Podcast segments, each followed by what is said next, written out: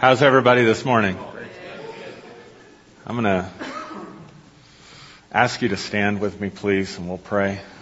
I'm going to get into some things that we started in the first service. There was such a presence of the Lord in the first service on what we were talking about, so I'm going to do it again, the second service. So I want you to open your hearts. I want you to close your eyes. I want you to open your hearts, open up your posture, open up yourself.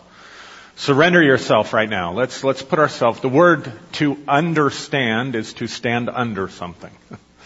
So if you understand, you stand under something. We've been talking about the Melchizedek Priesthood, if you've been here at all, and that's all about the waters from above or the consciousness from above or the mind of God coming into ours. So I want you to just open up your heart right now where the revelation of God is given. And I want you to ask your Heavenly Father right now and ask the Holy Spirit to come and reveal truth. And Father, on behalf of everyone here, everyone listening, I take my place among them and I ask now, as we stand under the river and the waters that come from heaven, the waters of revelation and understanding and wisdom. And Father, I ask right now for the spirit of wisdom and revelation and the knowledge of you, that the eyes of our hearts will be enlightened, that we will know what is the hope of his calling and the riches of the glory of his inheritance in the saints and the exceeding greatness of his power that's at work in us who believe. Father, we ask this in the wonderful name of Jesus, and Holy Spirit, we invite your ministry to lead us and guide us into all truth. Father, I ask today especially that you peel back the veil and allow us to peer into the heavens by revelation in Jesus' name. Amen. You can be seated. I want to read a story. I want to start in John chapter 9 with this story. And then we're going to look at some things out of the book of Ezekiel. And they will be seemingly unrelated, but we'll connect them and tie them together for you. So in John chapter 9, it begins in verse 1. It says, "Now as Jesus passed by, he saw a man who was blind from birth." That's really important in the story. He was blind from birth. "And his disciples asked him, saying, 'Rabbi, who sinned, this man or his parents, that he was born blind?' And Jesus answered and said, 'Neither this man nor his parents sinned, but that the works of God should be revealed in him.'" It's important that the works of God should be revealed in him. "I must work the works of him who sent me while it is day. The night is coming when no one can work. And as long as I am in the world, I am the light of the world." And when he had said these things, he spat on the ground and he made clay with saliva. Like to see this in a prayer line sometime. He spat on the ground and made clay with saliva, and he anointed the eyes of the blind with the clay. Aren't you glad the church, I just got to stop there. Aren't you glad the church picked the anointing of oil scripture and not that scripture for anointing the sick? It's the same Bible. I'm just saying. "And he said to him, 'Go wash in the pool of Siloam,' which is translated sent. And so he went and washed and came back seeing. And therefore the neighbors of those who previously had seen that he was blind said, 'Is not this he who sat and begged?' And some said, 'This is he.' And others said, 'He is like him.' And he said, 'I am he.' Therefore they said to him, 'How were your eyes opened?' And he answered and said, 'A man called Jesus made clay and anointed my eyes and said to me, "Go to the pool of Siloam and wash." So I went and washed, and I received my sight.' And they said to him, 'Where is he?' And he said, 'I do not know.' And they brought him who formerly was blind to the Pharisees. And now it was a Sabbath when Jesus made the clay and opened his eyes. And then the Pharisees who also asked him again how he had received his sight. And he said to them, 'He put clay on my eyes, and I washed, and I see.' And therefore some of the Pharisees said, 'This man is not from God, because he does not keep the Sabbath.' And others said, 'How can a man who is a sinner do such things?' And there was a division among them. And then they said to the blind again, 'What do you say about him, because he opened your eyes?' And he said, 'He is a prophet.' But the Jews did not believe concerning him that he had been blind and received his sight, until they called the parents of him who had received his sight. And they asked him, saying, 'Is this your son, who you say was born blind? How then does he see?' And his parents answered him and said, 'We know that this is our son, and that he was born blind. But by what means he now sees, we do not know. Or who opened his eyes, we do not know. He is of age, ask him, he will speak for himself. His parents said these things because they feared the Jews, for the Jews had agreed already that if anyone confessed that he was Christ, he would be put out of the synagogue. Therefore his parents said, he is of age, ask him. So they again called the man who was blind and said to him, give God glory. We know that this man is a sinner. And he answered and said, whether he is a sinner or not, I do not know. One thing I know, though I was blind, now I see. Cool story, huh? I want you to keep that in your mind because we're going to use that as a framework going forward. But I want to look at a couple of things from the Old Testament. First, in the book of Psalms, Psalm 137.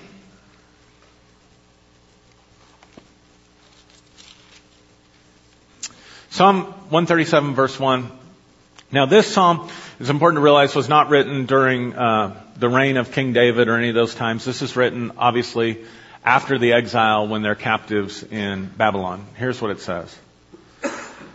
By the rivers of Babylon, there we sat down, yea, we wept when we remembered Zion. We hung our harps upon the willows in the midst of us. For those who carried us away captive asked of us a song, and those who plundered us requested myrrh, saying, sing us one of the songs of Zion. How shall we sing in the Lord's song in a foreign land? If I forget you, O Jerusalem, let my right hand forget its skill. If I do not remember you, let my tongue cling to the roof of my mouth. Then he goes on, remember the Lord. So the whole point is this is a psalm of remembrance. And what he says is we would sit by the rivers in Babylon and we would remember Zion as we wept. See it? Now come with me to Ezekiel chapter 1.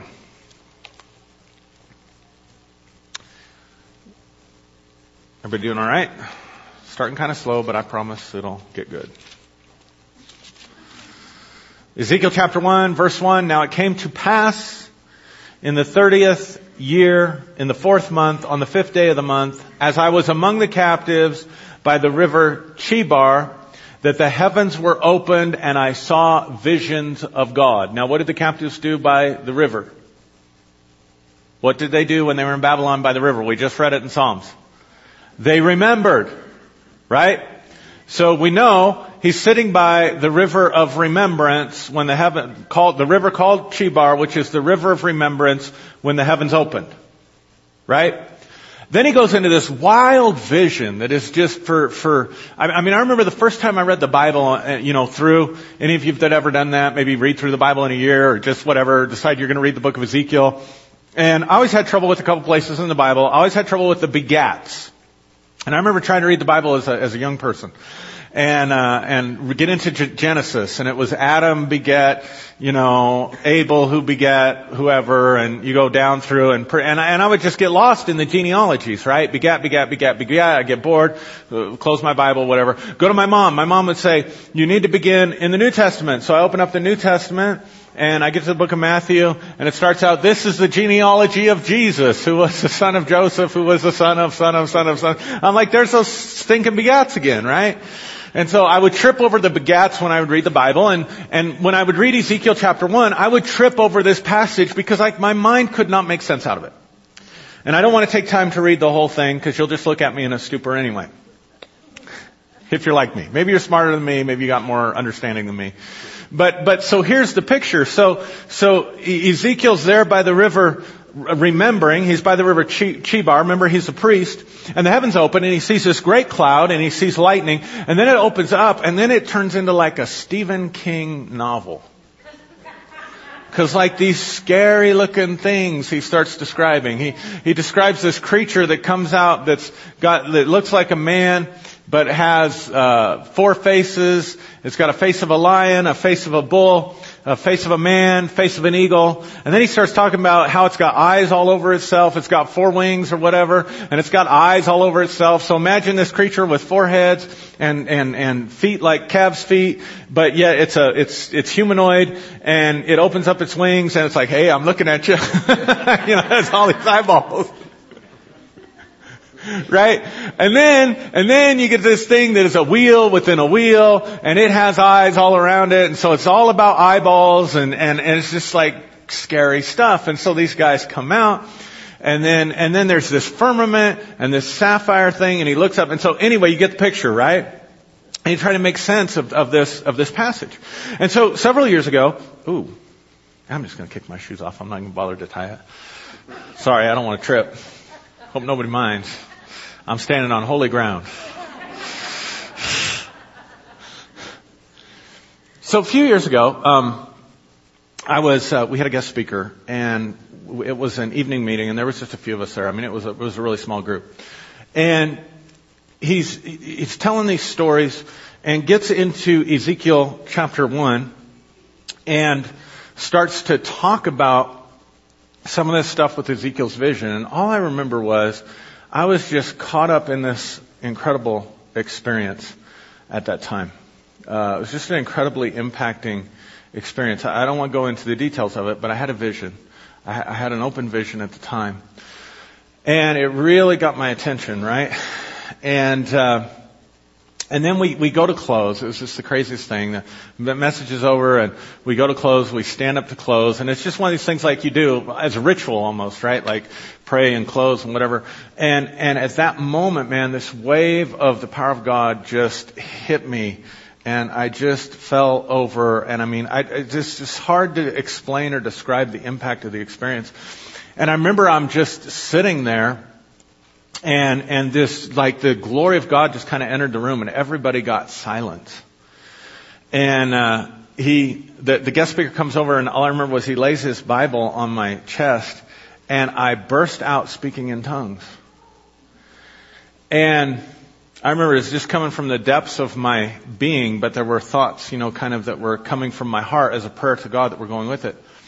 And the speaker interprets the message. Now, normally the way this has been done in Pentecost, if you have someone speaking in tongues and then you have the interpretation, it's a message from God to the people. That's usually how it's profiled. But if you look very closely in the scriptures, it says, when it talks about speaking in tongues in 1 Corinthians 12, 13, and 14, and Paul kind of gives guidelines in there, he says that when someone prays or blesses in tongues, how can the other say amen if they don't know what's being said?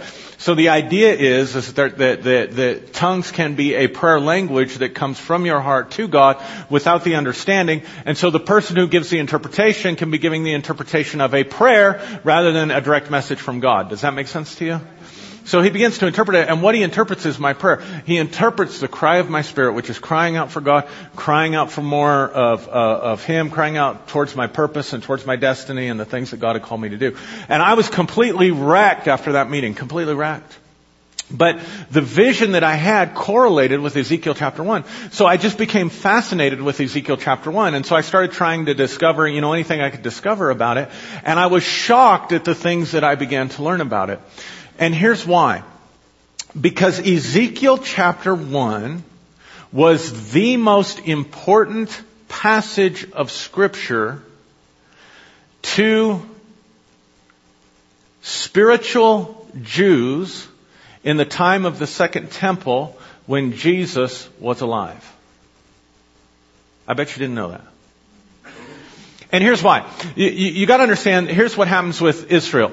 Israel comes to be a nation because Jacob has 12 sons, right? He gives birth to 12 sons who become the 12 patriarchs of the 12 tribes. So there's, count them, 12 tribes. Everybody say 12 tribes. So there's 12 tribes of Israel. And they are united as a nation under Moses, and then they're united as a kingdom under David. Right? They're united as a nation and basically given a constitution from God for their government to the nation of Israel. Then David unites the whole kingdom. So they leave Egypt, they go through the wilderness, they go into the promised land, and the land is divided up by the tribes. So Judah gets this land, Issachar gets this land, Simeon gets this land. You tracking? So the nation is divided up by the tribes, and it's united under David and then Solomon. And then after Solomon, it splits. It splits into two kingdoms, to the northern kingdom and the southern kingdom. In the southern kingdom, you have 10 tribes. Count them, 10 tribes. And in the northern kingdom, you only have two. You have Judah and Benjamin. Now, David comes from what tribe? David comes from the tribe of Judah. So now they're at war, the 10 tribes against the other 2 tribes. And then what happens is the Assyrians come in, they totally wipe out the southern kingdom, and basically it becomes assimilated. So now you just have the northern kingdom, which is Judah, and it's through Judah that all the messianic promises come. But then Babylon comes, the Babylonians come, and they take them captive, and they carry them away into Babylon. They totally destroy the city, and they totally destroy the temple. Right? Now, so here's the issue. We think that Jews are any one of the 12 tribes, and it's not true. Those who are Jews are those who come from the northern kingdom. That's why it's called Judaism. Judaism. It's not Hebraic in the sense that it's all-encompassing of all the seed of Abraham. It's strictly Jewish. Are you breathing? So they go into captivity, right, in Babylon, and they have no temple. And here's the thing that's really interesting and fascinating when you read the Bible. When you read the historical accounts of Israel, what is important in Israel is the tangible presence of God, which is in the tabernacle or in the temple, and the king. And the state of the nation is based on the king and his relationship to God. Go read it in Kings. This king did what was right in the sight of God, and God blessed Israel. This king did that which was evil in the sight of God, and God cursed the land. When David does the thing with Bathsheba and Uriah, and he kills Uriah, are you all trekking with me? He kills Uriah. The nation suffers because of the wickedness of the king. So the land reflects the righteousness or wickedness of the king. And Moses is never mentioned. And God promised David, you'll always have a king that sits on your throne. So now the Babylonians come in, they cut off the seed of David, they destroy the capital city, they destroy the temple, they destroy Jerusalem, they take them out of the promised land and into Babylon. Now they are a nation in crisis. They have no explanation for what happened. And so what they begin to do is shift from a kingdom presence orientation to a law orientation under Moses. Moses is not mentioned from Judges throughout the rest of the Bible until you get to the Babylonian captivity when Ezra brings them back. Because now it couldn't be the king. So now the blame shifts from the king and his righteous deeds or evil deeds and shifts to the people. And it becomes a system of law and obedience based on national obedience or national disobedience. You see it? Because they're trying to make sense. But here's the other thing that happened. They have no temple, they have no glory, and they believe not only are they in exile from the land, but they're in exile from God. So Ezekiel is a priest. Ezekiel is a priest. Now remember, we're talking about Melchizedek. Ezekiel is a priest who has an open vision. And so here's the reality. What he sees is what the high priest would see when he would go in to the Holy of Holies on the Day of Atonement. He would go through the veil, and here's what they believed. Not that he would just be looking at furniture, the Ark of the Covenant and whatever was there, but that he would enter into a gateway that would transport him up into the heavens where he would see the glory of God. So the going through the veil was the symbolic of the opening of the heavens. But it could only take place in the temple. So here's Ezekiel weeping with the children of Israel by the river of remembrance. This is really important. And all of a sudden, the heavens are open and he has a vision of God. And he has an experience of God. And so what this did in the mind of the Israelites was God is not bound to a temple made with hands. But anyone who engages can have this experience where the heavens open and they see these visions and they experience who God is. And that becomes the womb, the spiritual womb into which Jesus and the disciples and everything in the New Testament begins to flow and operate. Are you tracking with me? And this is called the Merkavah. Everybody just say with me, Merkavah. Now the word Merkavah is a Hebrew word that means the chariot. Remember, Elijah was taken up into heaven how? In a chariot, right? So he ascended, right? So what the rabbi said Ezekiel was describing was the chariot throne of God. But this throne is not being carried by horses, it's being carried by winged creatures with eyes all around and four heads. And this throne doesn't have a regular wheel. This throne has a wheel within a wheel, spinning, one spinning this way and one spinning this way, so they don't have to turn. They can move whichever way they want to go. You see it? And then above it is the throne. Got it? So what they began to say then, what Israel began to try to recover and recapture, what the Essenes were totally doing was trying to have this experience of ascension into the heavens and have these open visions. Now the reason this is important is because there's a lot of stuff in the New Testament that correlates directly to it, including the baptism of Jesus. Because Jesus goes to a river. Now remember, this is what's in their minds. Jesus goes to a river. Where's Ezekiel? At a river. Jesus gets baptized. What happens? The heavens open. What happened to Ezekiel when he was by the river? Right? The Spirit, we'll see in a minute, enters Ezekiel. What happened when Jesus is baptized? Spirit enters Ezekiel, but he also sees something. He hears something.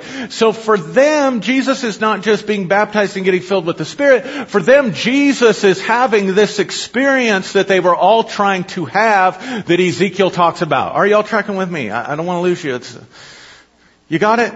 So our Bibles read, this is how bad our translations get. In Ezekiel, when he sees heavens open, it says living creatures come out. Our Bible says that after Jesus was baptized, he went into the wilderness with the wild beasts. We translate it wild beasts because we've disconnected from the spirituality of the church, the spirituality of what's in the Bible. And we've made everything literal. And so we say he's out there with the wild beasts. I think of my son Josiah, who likes to catch lizards, who likes to catch tarantulas, and so there's Jesus out in the wilderness. Why does the Bible even need to say that? He's out there with the wild beasts, the jackals and whatever else they had out there, right? But actually the original word there is, he was in the wilderness with the living creatures. So they wouldn't have thought lizards and snakes and that. They would have thought Ezekiel and heavenly experiences and open heaven and the living creatures.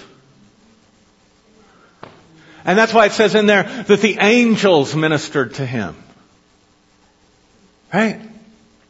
So Paul, when he's on the road to Damascus, he has this open heaven experience because he had been seeking it. Because as a Pharisee, you had to have a Merkavah experience. So he'd been seeking this experience. What was a shock to Paul or Saul on the road to Damascus was not that he had an experience in the heavens. It was that it was Jesus who was in the heavens talking to him.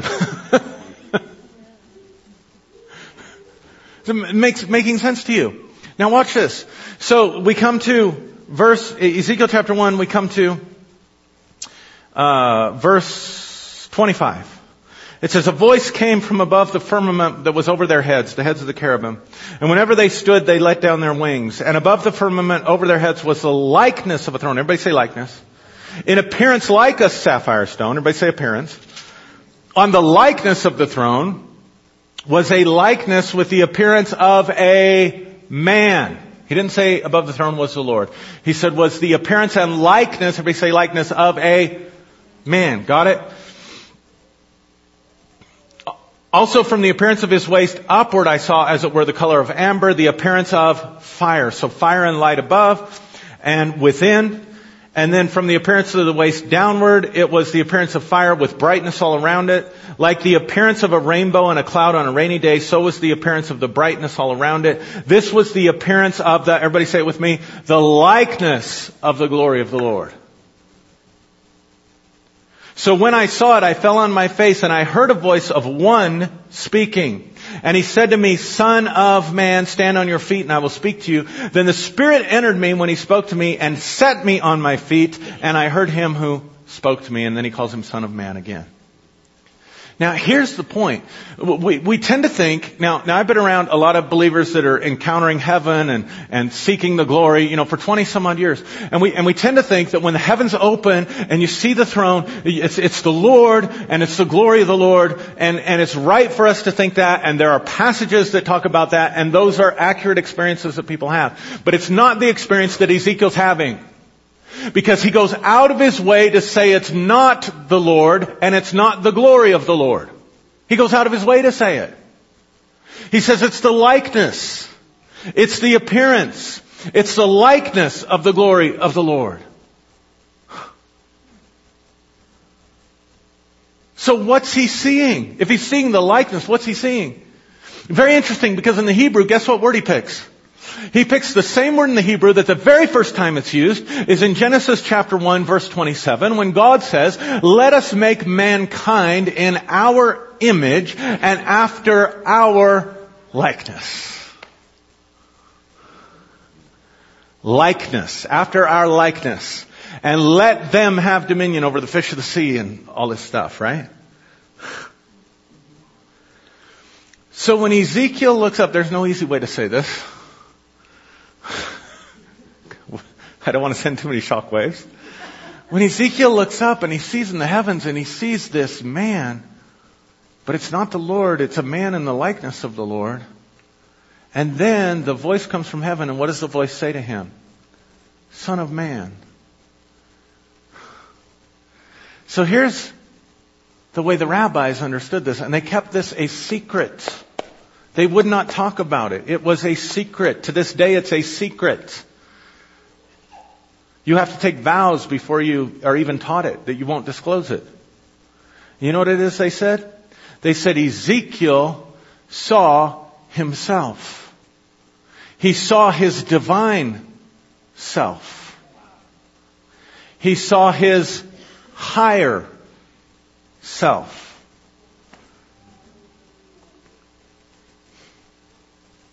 Just let that settle in for a minute. So here's the point. Here's the point that I've been trying to make for months. At the core of your being, at the core of your essence, let's see if I can find my notes because I say it so much better in there. Give me just a second. At your core, at your essence, at your core, you have a divine self. That means it's divine. What Ezekiel sees is a man who's full of light upward and full of light downward, radiating light within and around. Seated on a throne in the heavens. Right? So, at your core, you have a light body. At your core, you have a spiritual, divine essence that is the divine spark. It is the divine breath that God breathed into Adam when He said, "Let us make man in our image and our likeness." It is the image of God. It is the image of the divine. It's inseparable from Him. And it's also inseparable from you in the sense that you are never disconnected from this vibe, from this divine self. But you have to understand that this divine self exists at a higher frequency in a spiritual dimension. The problem is not that in our nature we are disconnected from it. Our problem is that our consciousness has no awareness of it. Because now we're back to the man who was born blind.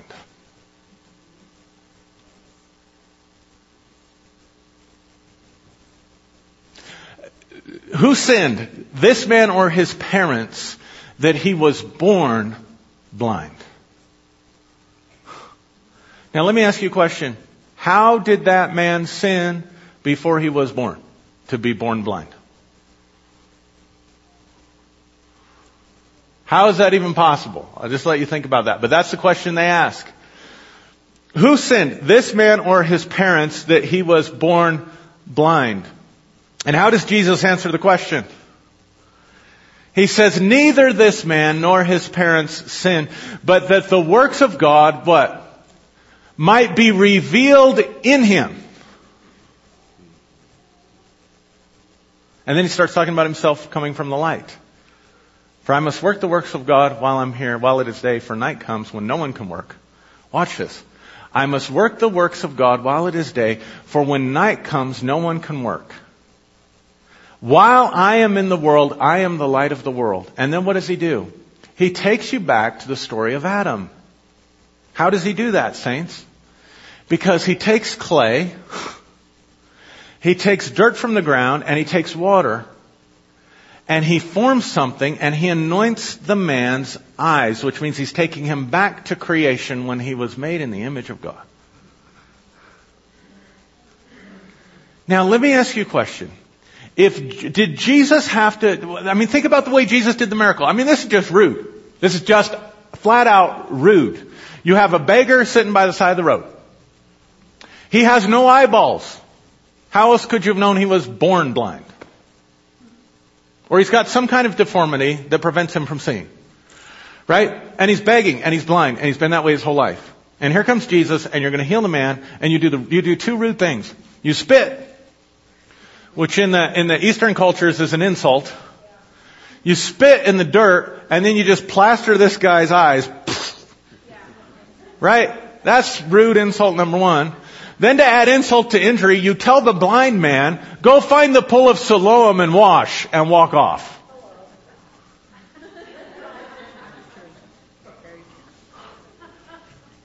Go find a place to wash that muddy spit off your eyes in the pool of Siloam. So rude number two, right? Think about it. So why doesn't, if I'm Jesus, here's how I'm doing the miracle. If I'm Jesus, I'm going to open his eyes in front of everybody so they could see the sign and the wonder. So there'd be no question about who did it. Because Jesus, they don't even know who did it. Who did it? I don't know. All I know was I was blind and now I see. And he could have opened that man's eyes right then, right? But instead he sends him. Why does he do this? Why does he do this? Because there's an important point here. This man has never seen.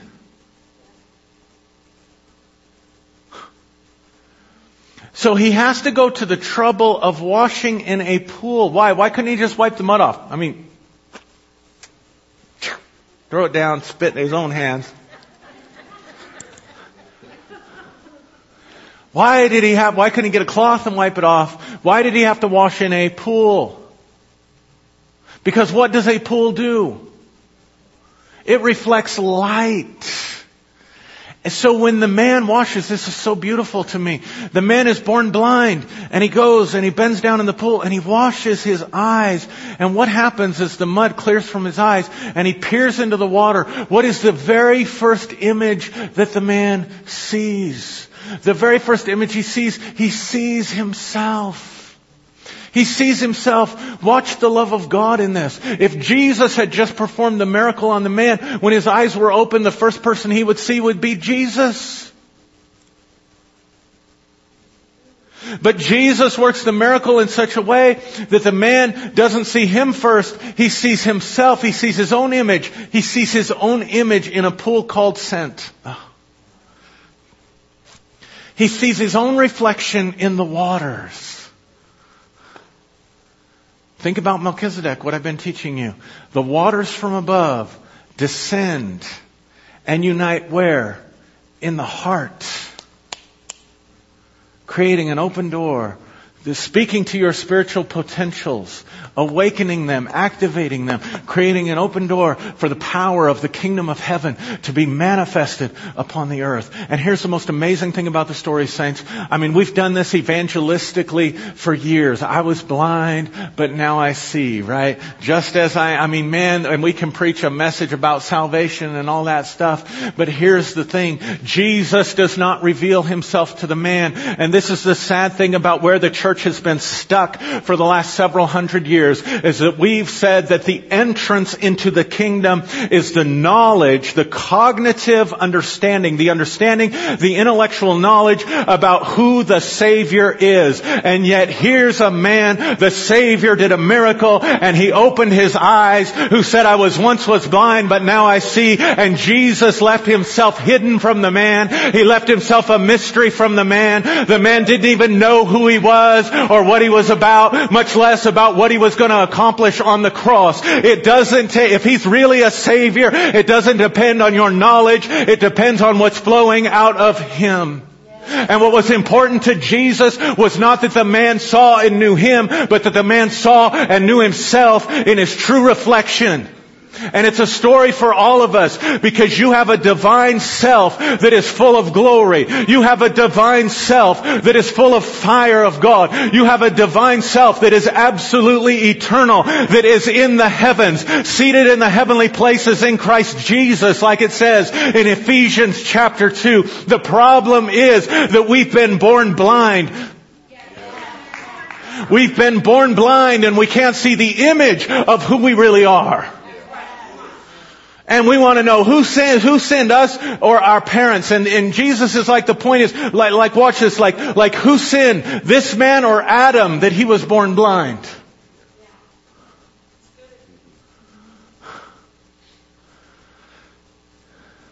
The issue is not the sin, but watch this, that the works of God might be revealed in him. Watch this. Ephesians 2 real quick.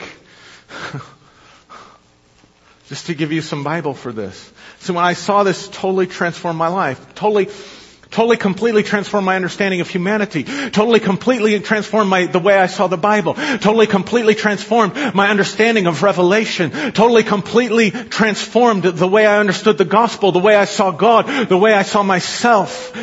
This is a game-changing revelation when we can understand this. Ephesians chapter 2 and verse 1, it says, "You He made alive who were dead in trespasses and sins, in which you walked according to the course of this world, according to the prince of the power of the air, the spirit who now works in the sons of disobedience, among whom we also conducted ourselves in the lust of our flesh, fulfilling the desire of the flesh and of the mind, and were by nature children of wrath just as others. But God, who is rich in mercy because of His great love wherewith He loved us, even when we were dead in trespasses and sins, He made us alive together with Christ, raised us up together," past tense, "made us sit together in heavenly places in Christ." Past tense. He's not saying you're going to get to heaven when you die. He said when you were made alive with Christ, He raised you up, which is why when the Spirit comes into Ezekiel, it stands him up on his feet. Because it raises him up. And He seated you in heavenly places in Christ Jesus. Now watch this. "That in the ages to come He might show the exceeding riches of His grace in His kindness towards us in Christ. For by grace you have been saved through faith, and that not of yourselves, it is a gift of God, and not of works, lest any man should boast. For we are His workmanship." What did Jesus say about the reason the man was born blind? That the works of God, what? Might be revealed in him. What works? That He could open the eyes of the blind? No! The workmanship that He was before the foundation of the world when He was chosen in Christ to be adopted as a son. That the work that had to be revealed in Him was the work of the creation of what God did in Him when He made Him in His own image and in His own likeness. He had to see that first. Yeah.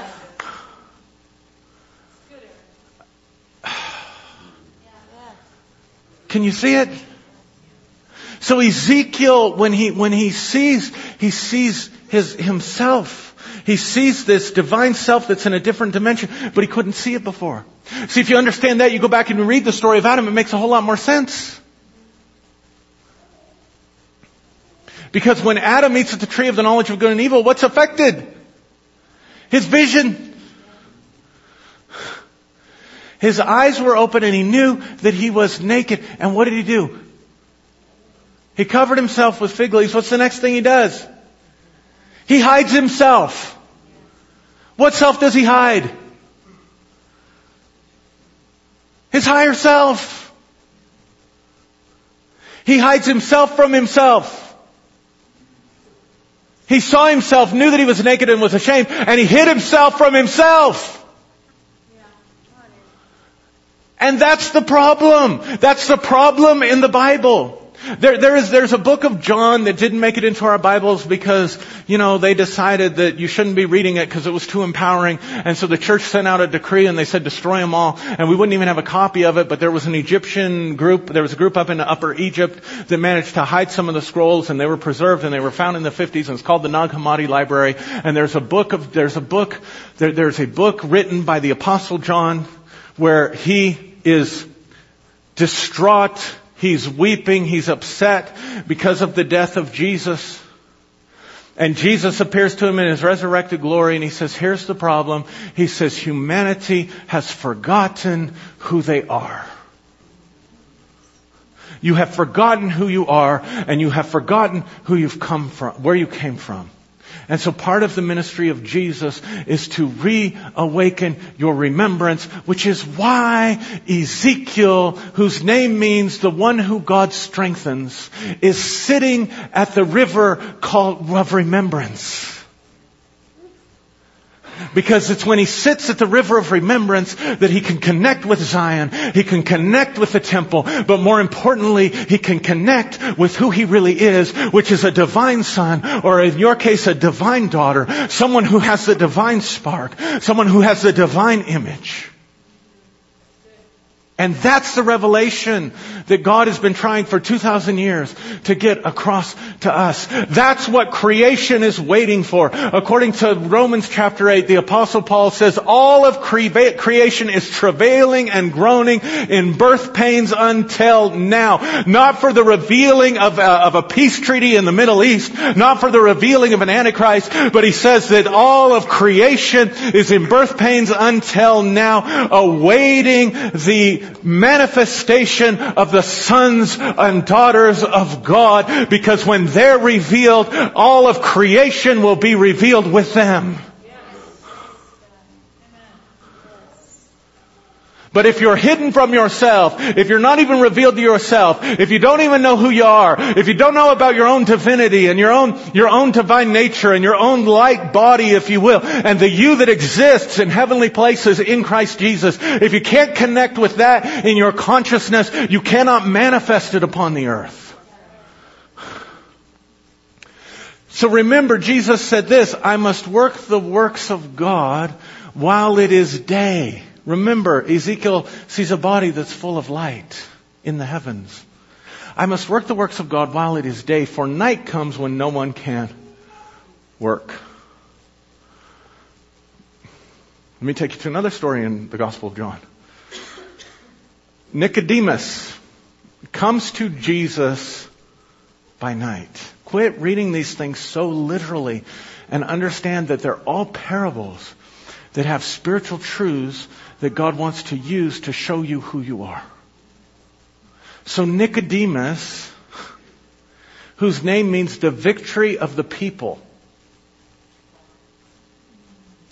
comes to Jesus by night and says, Rabbi, we know that you're a teacher sent from God. No one can do the works that you do unless God be with him. But it's night when no one can work. And Jesus says to him, we read it, unless you're born again. Unless a man is born again, he cannot see the kingdom of God. But if you have a good Bible, it'll have an asterisk by the word again, and it'll point you on the margin to another word. And literally what Jesus said there was, unless you are born from above, you cannot see the kingdom of God. You get it? The victory of the people comes at night because they can't see. To a teacher who tells them, I can't teach you, you have to experience it. You have to be born from above in order to see the kingdom. You have to be born of the Spirit, water and the Spirit in order to enter the kingdom. Being born again is not when you prayed the prayer and signed the card. That's our problem. And the way we understand being born again is that's when I got my fire insurance. That's when I got saved and became a fundamentalist.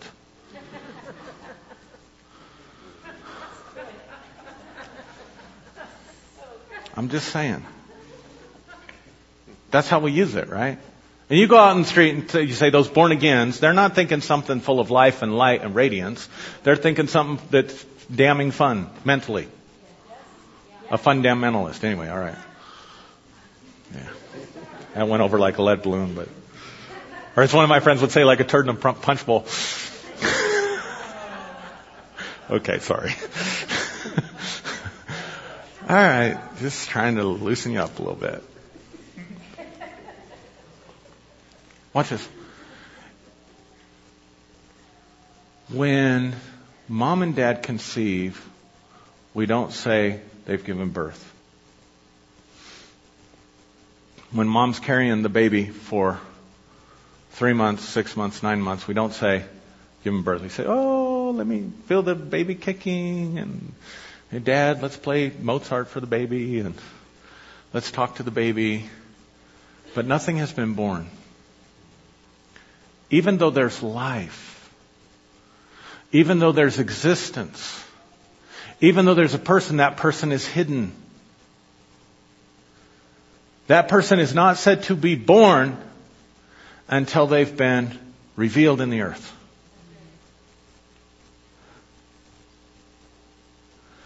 So think about it. You are not born from above until your higher self unites with your lower self and is manifested, actually pushed through and birthed into the earth. And until that happens, you cannot see the works of the kingdom consistently manifested in your life. Because see, here's back to the story. What did the man do? When the man was born blind, what did he do? What did he do? He sat and begged. I want to tell you, there is a whole culture of Christians, children of God, who all they know how to do is beg to try to get God to do something or give them something that they want. And all these prayer meetings are just begging sessions of blind people who are cut off from the fact that they are divine in and of themselves. And so they never see the works of the kingdom manifested in their lives. They can read about healing the sick, but they can't heal the sick. They can read about miracles, but they can't have miracles. They can read about the spirit of prophecy, but they can't do prophecy. They can read about visions and dreams, but they can't do the visions and dreams. Because until you've been born from above, you cannot see the kingdom of God. And once you see, you no longer have to beg. Once you see that you're divine, who are you going to pray to? Yourself? I said that for a little shock value.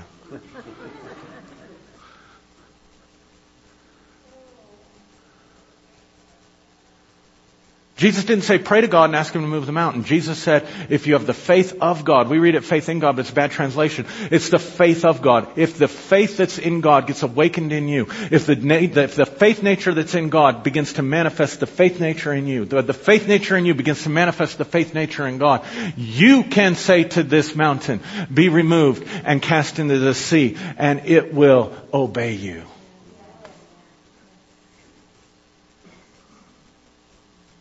If you had faith as a seed, you could say to this bush, be plucked up and planted in the sea, and it would obey you. Why? Because Adam, when he's operating in the fullness of the image of God, has dominion over all the works of God's hands. It's in the book. Go read it. So we're sitting here waiting for God to do something. Like beggars, blind beggars on the street, begging for the crumbs that will fall from the master's table, waiting for something that's going to happen. When all along what God is trying to do is awaken the divine spark inside you and fan it into flame so that your higher self connects with your lower self, so that your self is not hidden anymore from the presence of God. So that the lower consciousness meets the higher consciousness. So that the mem of Melchizedek, if you go back to my past teachings, the mem consciousness of Melchizedek meets the mem consciousness of Abraham and is brought together. And exalted, born from above.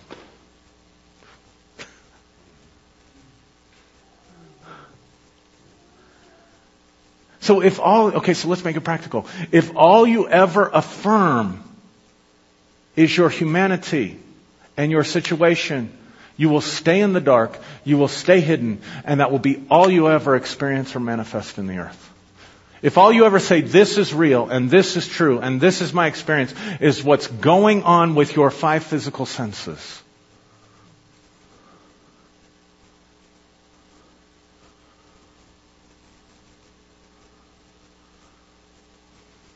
We don't even understand. The five wounds of Christ, why did He have to be wounded 5 times? at the place of the skull. Jesus was crucified where? Golgotha, Calvary, right. What do those words mean? Place of the skull. He had 5 wounds. 2 in his hands, 2 in his feet, 1 in his side. Why does he have 5 wounds at the place of the skull? Because you have 5 senses. And until you experience the pain of denying your 5 senses in order to affirm a higher truth about yourself, you'll never be able to be born again and enter the kingdom of heaven. I'm not talking about salvation. I'm not talking about going to heaven when you die. I'm talking about being born from above, manifesting it right here in the earth, right now, to work the works of God while it is day, because the sun is shining out of you. That you manifest the day when your light body gets activated and turned on and manifests the light of God through you, so that you become a doorway through which the works of God can be worked by you, through you, and for you. But until you can affirm something, until you can say yes to something that's not right in front of you, your 5 physical senses, as though it's true and feel like it's true and have the conviction that it's true, and you'll never manifest the works of God. So you have to be able to affirm. So here's Ezekiel. Here's Ezekiel weeping, thinking about what once was. Stuck in regret. A spiritual being trapped inside a human experience. And God says, the answer is, I've got to open the heavens and I've got to show you there is a greater reality out there than the reality that you're experiencing with your 5 physical senses. There is a reality where there are spiritual beings and spiritual creatures. There is a reality where there is a throne. But see, here's the issue. We think we're cut off from that reality. We think we have to die to get into that reality. You go to heaven when you die. And that's the issue for Ezekiel. It does God no good to show him angels and living creatures and all this stuff if he doesn't also see himself participating in those higher realms.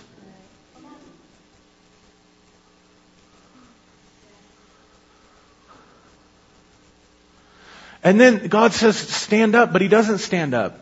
The Spirit comes into him and stands him up. But there's a key here, because you have to set your intention. So you have to affirm, it's real, I'm divine, I have a divine nature. It's real, I have a self that exists at a higher frequency in a hidden dimension that I have not yet discovered. It's real and it's true. It's real that I'm surrounded by an innumerable company of angels. It's real that the presence of God, that's full of love and light and wisdom and power, is connected to me right now. Until it's connected to you, you're just a blind beggar by the side of the road, begging God, hoping, because He's got all the power. But when you get the revelation that you have a divine self, when you get the revelation that you have a higher self, when you get the revelation that you are divine, that you have power, that you have ability, that you can work miracles, that you can heal the sick, that you can manifest the works of God, until you get that revelation that you have angels and a spiritual team attending to you night and day, until you quit living in the trash pile of religious condemnation, scrutinizing every lustful thought and every wrong thought or feeling, thinking that somehow it disqualifies you from your divine nature. You're like Adam, you're hiding yourself in the trees of the garden with fear and shame on the dung heap of religious excrement.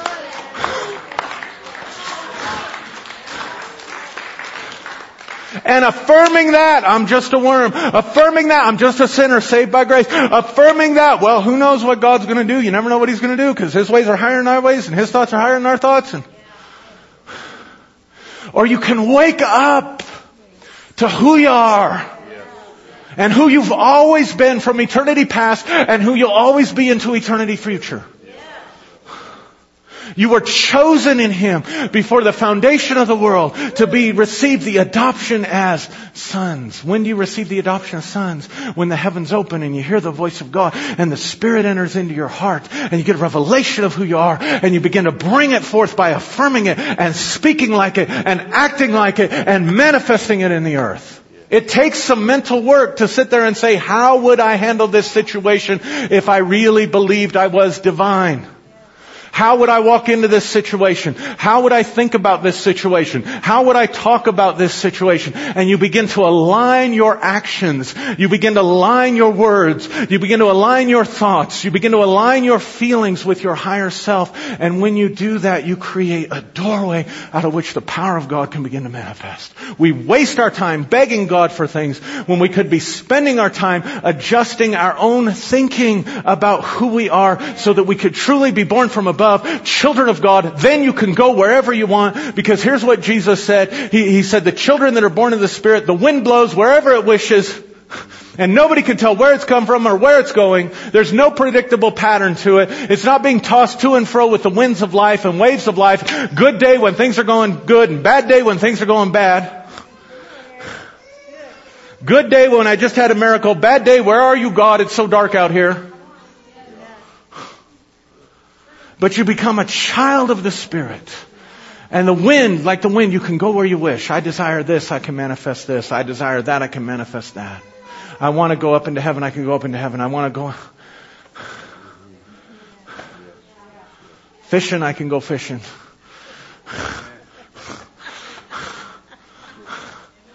And it's all holy. Stop judging yourself. Stop condemning yourself. Stop hating yourself. Stop beating up on yourself. Stop talking about what you can't do. Start affirming something else. And your whole life will change. Just start with Ephesians 2. I've been made alive together with Christ. I've been raised up with Him, and I've been seated with Him in heavenly places. Make that your mantra for the next 30 days. Every day. Every time you get up, every time you think about it, every time you go to bed. I'm seated in heavenly places in Christ Jesus. That the riches of His glory and grace could be manifested in the ages to come through me on the earth. That'll change your life. You'll start facing things with confidence. You'll start facing things with boldness. You'll start believing that the supernatural, it can be a reality and a possibility for you. You can start believing that there really are angels and spiritual beings all around you filled with light that are there to help you and support you. And you'll stop begging God. When I saw this about being seated in heavenly places 28-something years ago. And it shocked me when I saw that it was in the past tense. And I've told you a story, but some of you haven't heard it, and this is where I'll close. I got frustrated with my life. I didn't like where I was going. Somebody taught a message. If you hear the word and you do it, you're going to be blessed and build your house on a rock. If you hear the word and you don't do anything with it, your house is going to go down the tubes. It has nothing to do with God and His will. It has everything to do with what you decide to do with the information that you hear, whether you decide to act on it or not. And so I was like so filled with Christian knowledge, I was like, I don't know what to do. So I went and got along with God, and I've got my Bible open, and I'm like, God, you've got to show me something that I can do. And I'm expecting fast for 3 days. Go shovel the neighbor's yard and tell them about Jesus. But this is what we're taught in churches. You know, give money to the church or some missions organization or something. Go tell your friend about Jesus. Go to church more. Pray. Read your Bible. That's what I'm expecting to hear. And I'm opening up my Bible and I start reading through. And it's like God just somehow managed to highlight Ephesians chapter 2 to me. You are seated in heavenly places in Christ Jesus. And I kept looking at all this stuff in the New Testament. And it was all about things that God had done for me and God had done in me. You're a new creation in Christ. The old things have passed away. All things have become new. You're blessed with every spiritual blessing in heavenly places in Christ. If God be for you, who could be against you? If God, who did not even spare His only Son, how will He not also give you freely all things? And I'm like, how am I supposed to do this? I'm looking for something that I'm supposed to do. And that still small voice of the Holy Spirit said, Aaron, you misunderstand. Doing the Word is not this works-oriented slavery system.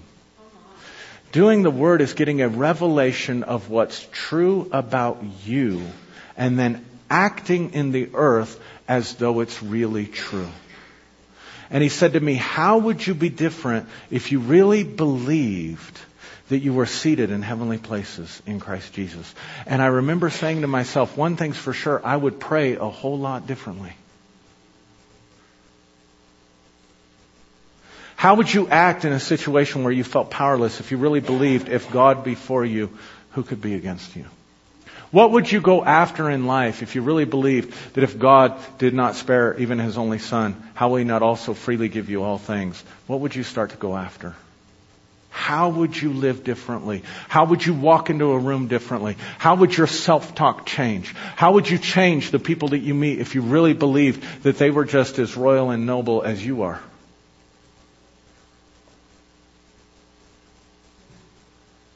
Totally changed my life. Went and shared it with my pastor. He got all confused, pulled out a couple commentaries, started flipping through pages, got real nervous and shook up. Because religious systems always get upset when Jesus causes the blind to see something they haven't seen before.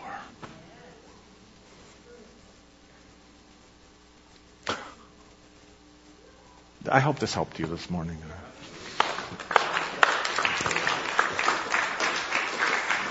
I mean, some of you, if I could just take you and make you feel good about yourself for 1 week, your whole life would change.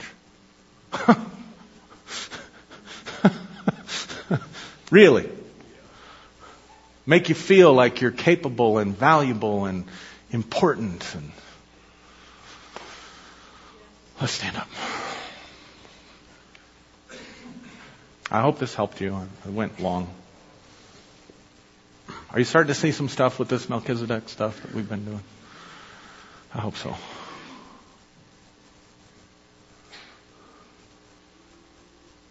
So close your eyes. I want you to imagine a bright light radiating, coming from the heavens. Bright light. Starts out small and begins to come towards you. And I want you to see an image of the glory of the Lord, however you would imagine that, begin to manifest. And I want you to see in that image a throne. And I want you to go ahead and see Jesus on that throne first. I want you to see Jesus on that throne. I want you to see the angels attending to Him, ministering to Him.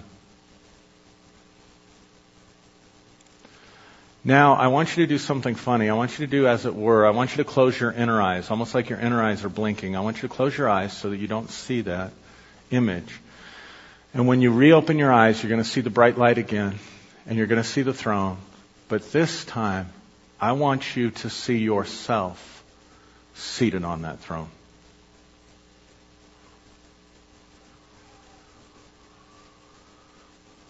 I want you to see yourself seated on that throne. And I want you to see now yourself on the throne. And I want you to notice from the waist up, you begin to see a fire burning within and around until that you see seated on the throne is full of light and fire. And then I want you to see yourself from the waist down. And I want you to see from the waist down yourself on that throne being filled with light and fire.